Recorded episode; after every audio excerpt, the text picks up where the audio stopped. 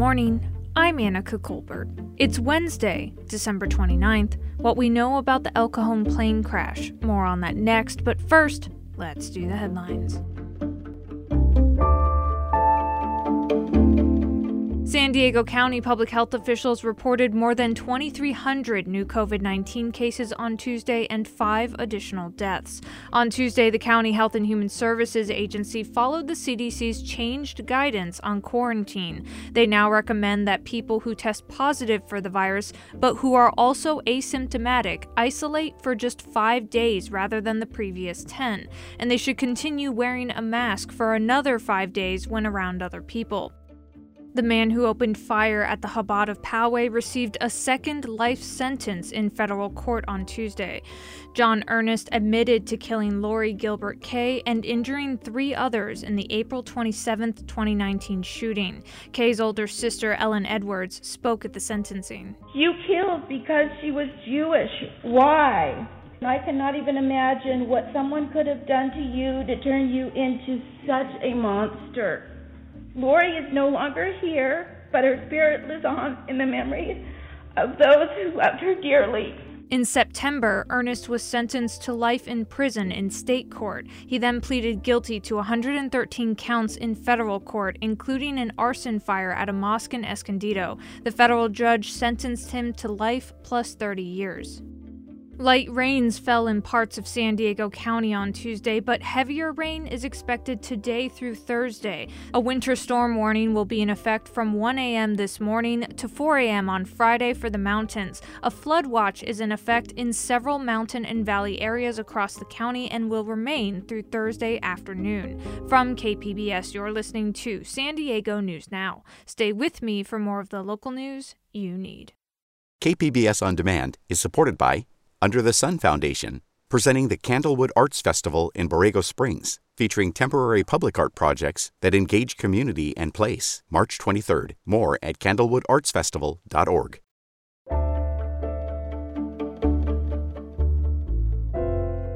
The National Transportation Safety Board is still investigating Monday night's plane crash near Gillespie Field in El Cajon.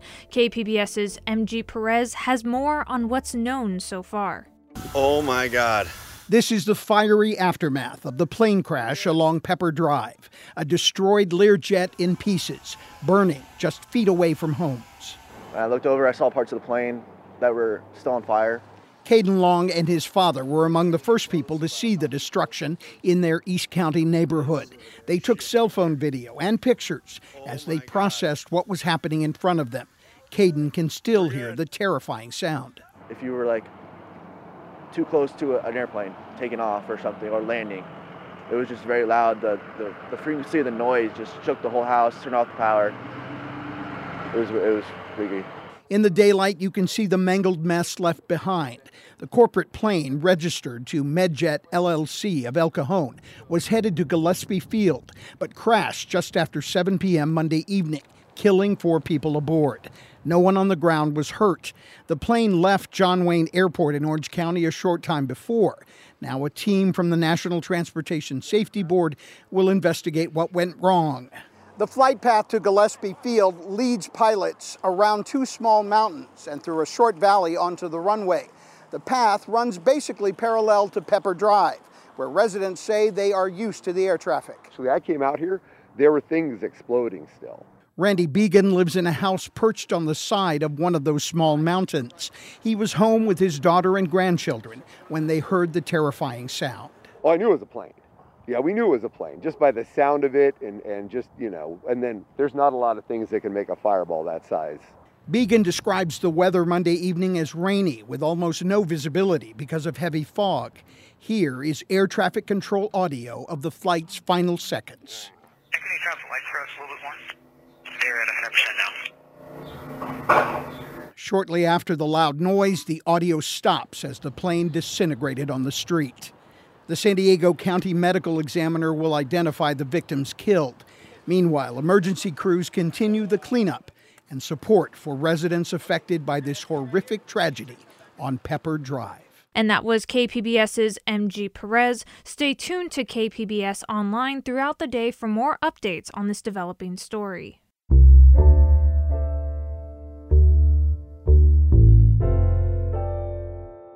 Tuesday night was supposed to be a big night for college football in San Diego, but the Holiday Bowl between UCLA and North Carolina State was canceled. A statement from UCLA said it was due to COVID 19 protocols among their own players.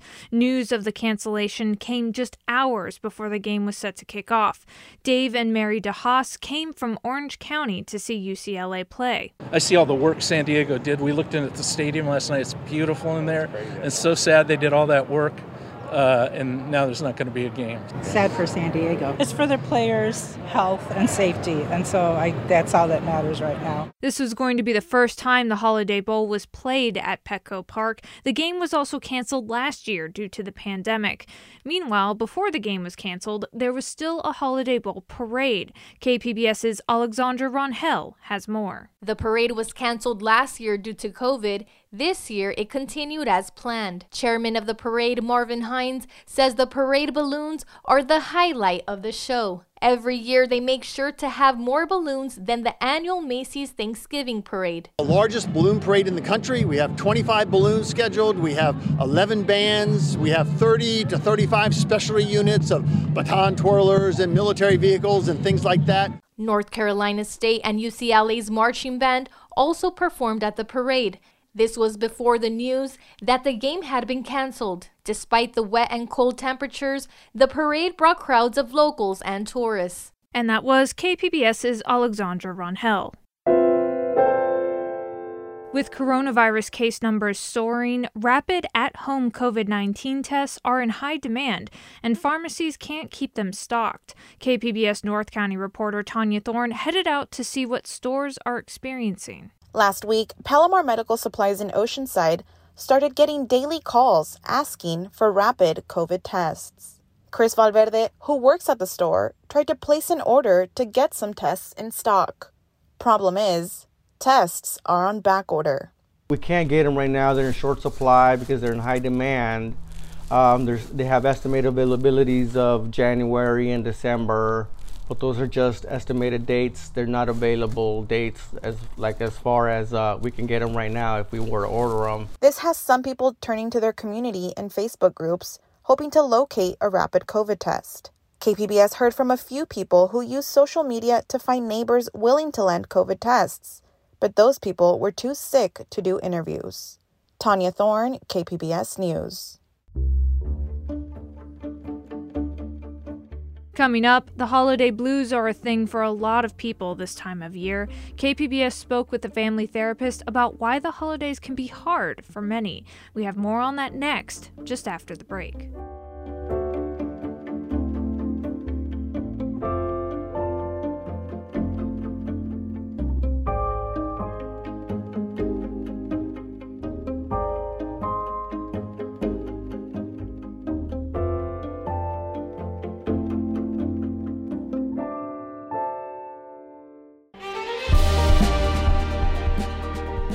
Hi, I'm Bill Hoehn. And I'm Ted Hoehn. Over the past 50 years, our family has brought many world class dealerships to Carlsbad, including Mercedes Benz, Porsche, Audi, Honda, Acura, Jaguar, and Land Rover. That's right. This year we're celebrating 50 years in Carlsbad. So, on behalf of the entire Hoehn family, we want to thank San Diego. Throughout the years, We've taken tremendous pride in meeting and even exceeding our customers' automotive needs. We value the relationships with our clients and look forward to serving you for years to come. We invite you to visit one of the Hoehn Carlsbad dealerships or Hoehnmotors.com.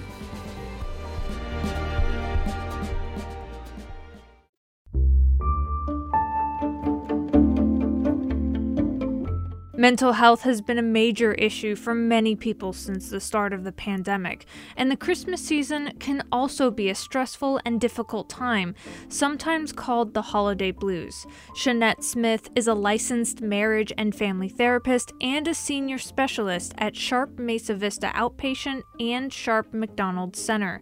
She spoke with KPBS's Christina Kim on Midday Edition about why the holiday season can be hard on a lot of people. Why exactly do so many people feel a sense of sadness during this time of year? What is it about the holidays? Yeah, that's a great question. The holidays can be really bittersweet from people's overwhelming schedules to work deadlines to loss. And we have seen a lot of that in the last year. Gloomy days. We don't have many of those in San Diego, but definitely as of most recently, we've seen several gloomy days.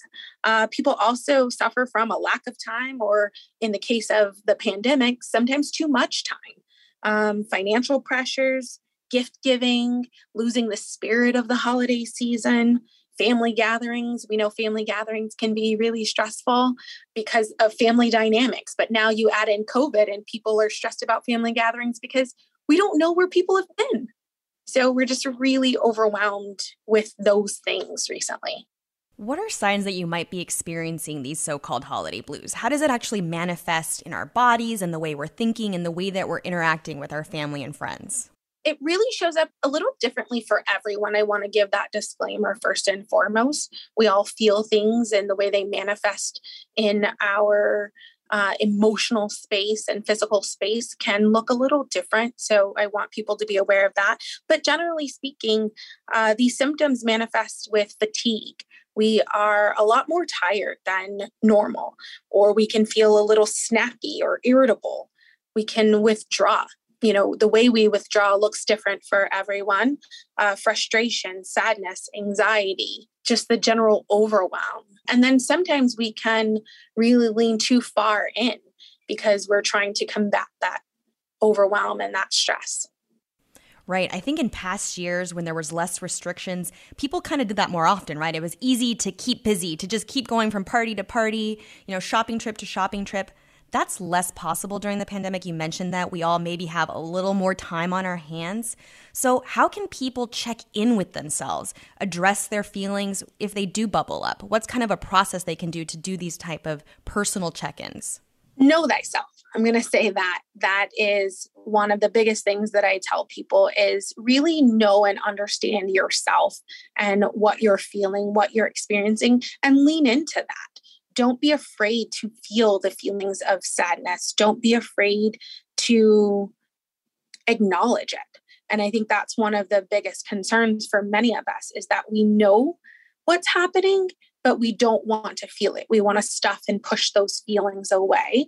So lean in because the further you try to lean out, those feelings will really sort of chase you if you are withdrawing from family or friends or you know whether that's on zoom or an actual maybe weekly dinner that you have with your circle your cohort if you will under this pandemic notice that and check in with yourself and try to combat all of the anxieties that you're having. Not to necessarily make them go away or quote unquote better but really just checking in with is there truth to this? Is there fact in this? Or is this my emotion getting the best of me? You know, it can feel so isolating to not feel cheery. We all kind of want to perform for one another. So, you know, you're bringing up something. Let's not run away from feelings as they bubble up, but rather kind of embrace and manage them. So, how can people communicate what's going on with them to their loved ones, to their friends, to their coworkers?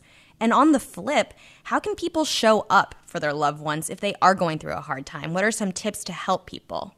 Checking in with each other, I think, is is the the best tip. Checking in with yourself, checking in with each other, not being afraid of that. I think if I can say something good that has come from this pandemic is the recognition of mental health and the need for good mental health, sound mental health. Over the last 12 months, 18 months really, uh, we have seen an influx in people reaching out for supports for themselves as well as other people. So if you are feeling down, don't be afraid to say that. Tell your friends, your family, your loved ones, hey, I'm just really not in the mood today. I need a mental timeout and it's okay to give that to yourself. You don't want to live in that space for too long. For the person wanting to check in on someone, really taking a stance of not being afraid to ask the question, How are you? And when that person says, Okay, dig a little deeper and say, Well, what does that mean today? What do you need today? How can I support you today? Do you have any recommendations, activities, or rituals, especially for folks who haven't been able to gather together or maybe spending a very different type of holiday this year to help us create, you know, a new type of holiday experience and holiday expectation? Yeah, I do. we rely really heavily, I think, on traditions. And we can absolutely make new traditions. And under this pandemic, maybe it's worth creating some new traditions exploring new opportunities, options for us. I, am going to share a little bit of a personal story in that I had an exposure um, over this Christmas break, and I was not able to engage with my family the way that I wanted to. And so I had a moment of sadness in that. I sat and I wallowed a bit and I felt sorry for myself. And then after, you know, probably like two hours of me giving myself the space to just feel the frustration that I was feeling, I decided to get up and I went out for a walk by myself with my mask on. And then I did some self care and I did a facial and a hair mask and I did my nails and my toes and I listened to a whole book. And I was really able to move myself out of that space. And the reason I share that is because we are going to have many of these moments over the next couple of weeks, especially as we tread into this new year and rates have increased. So, creating a balanced dynamic for yourself, create new traditions, create various ways that you can engage yourself as well as your family. Different doesn't mean bad.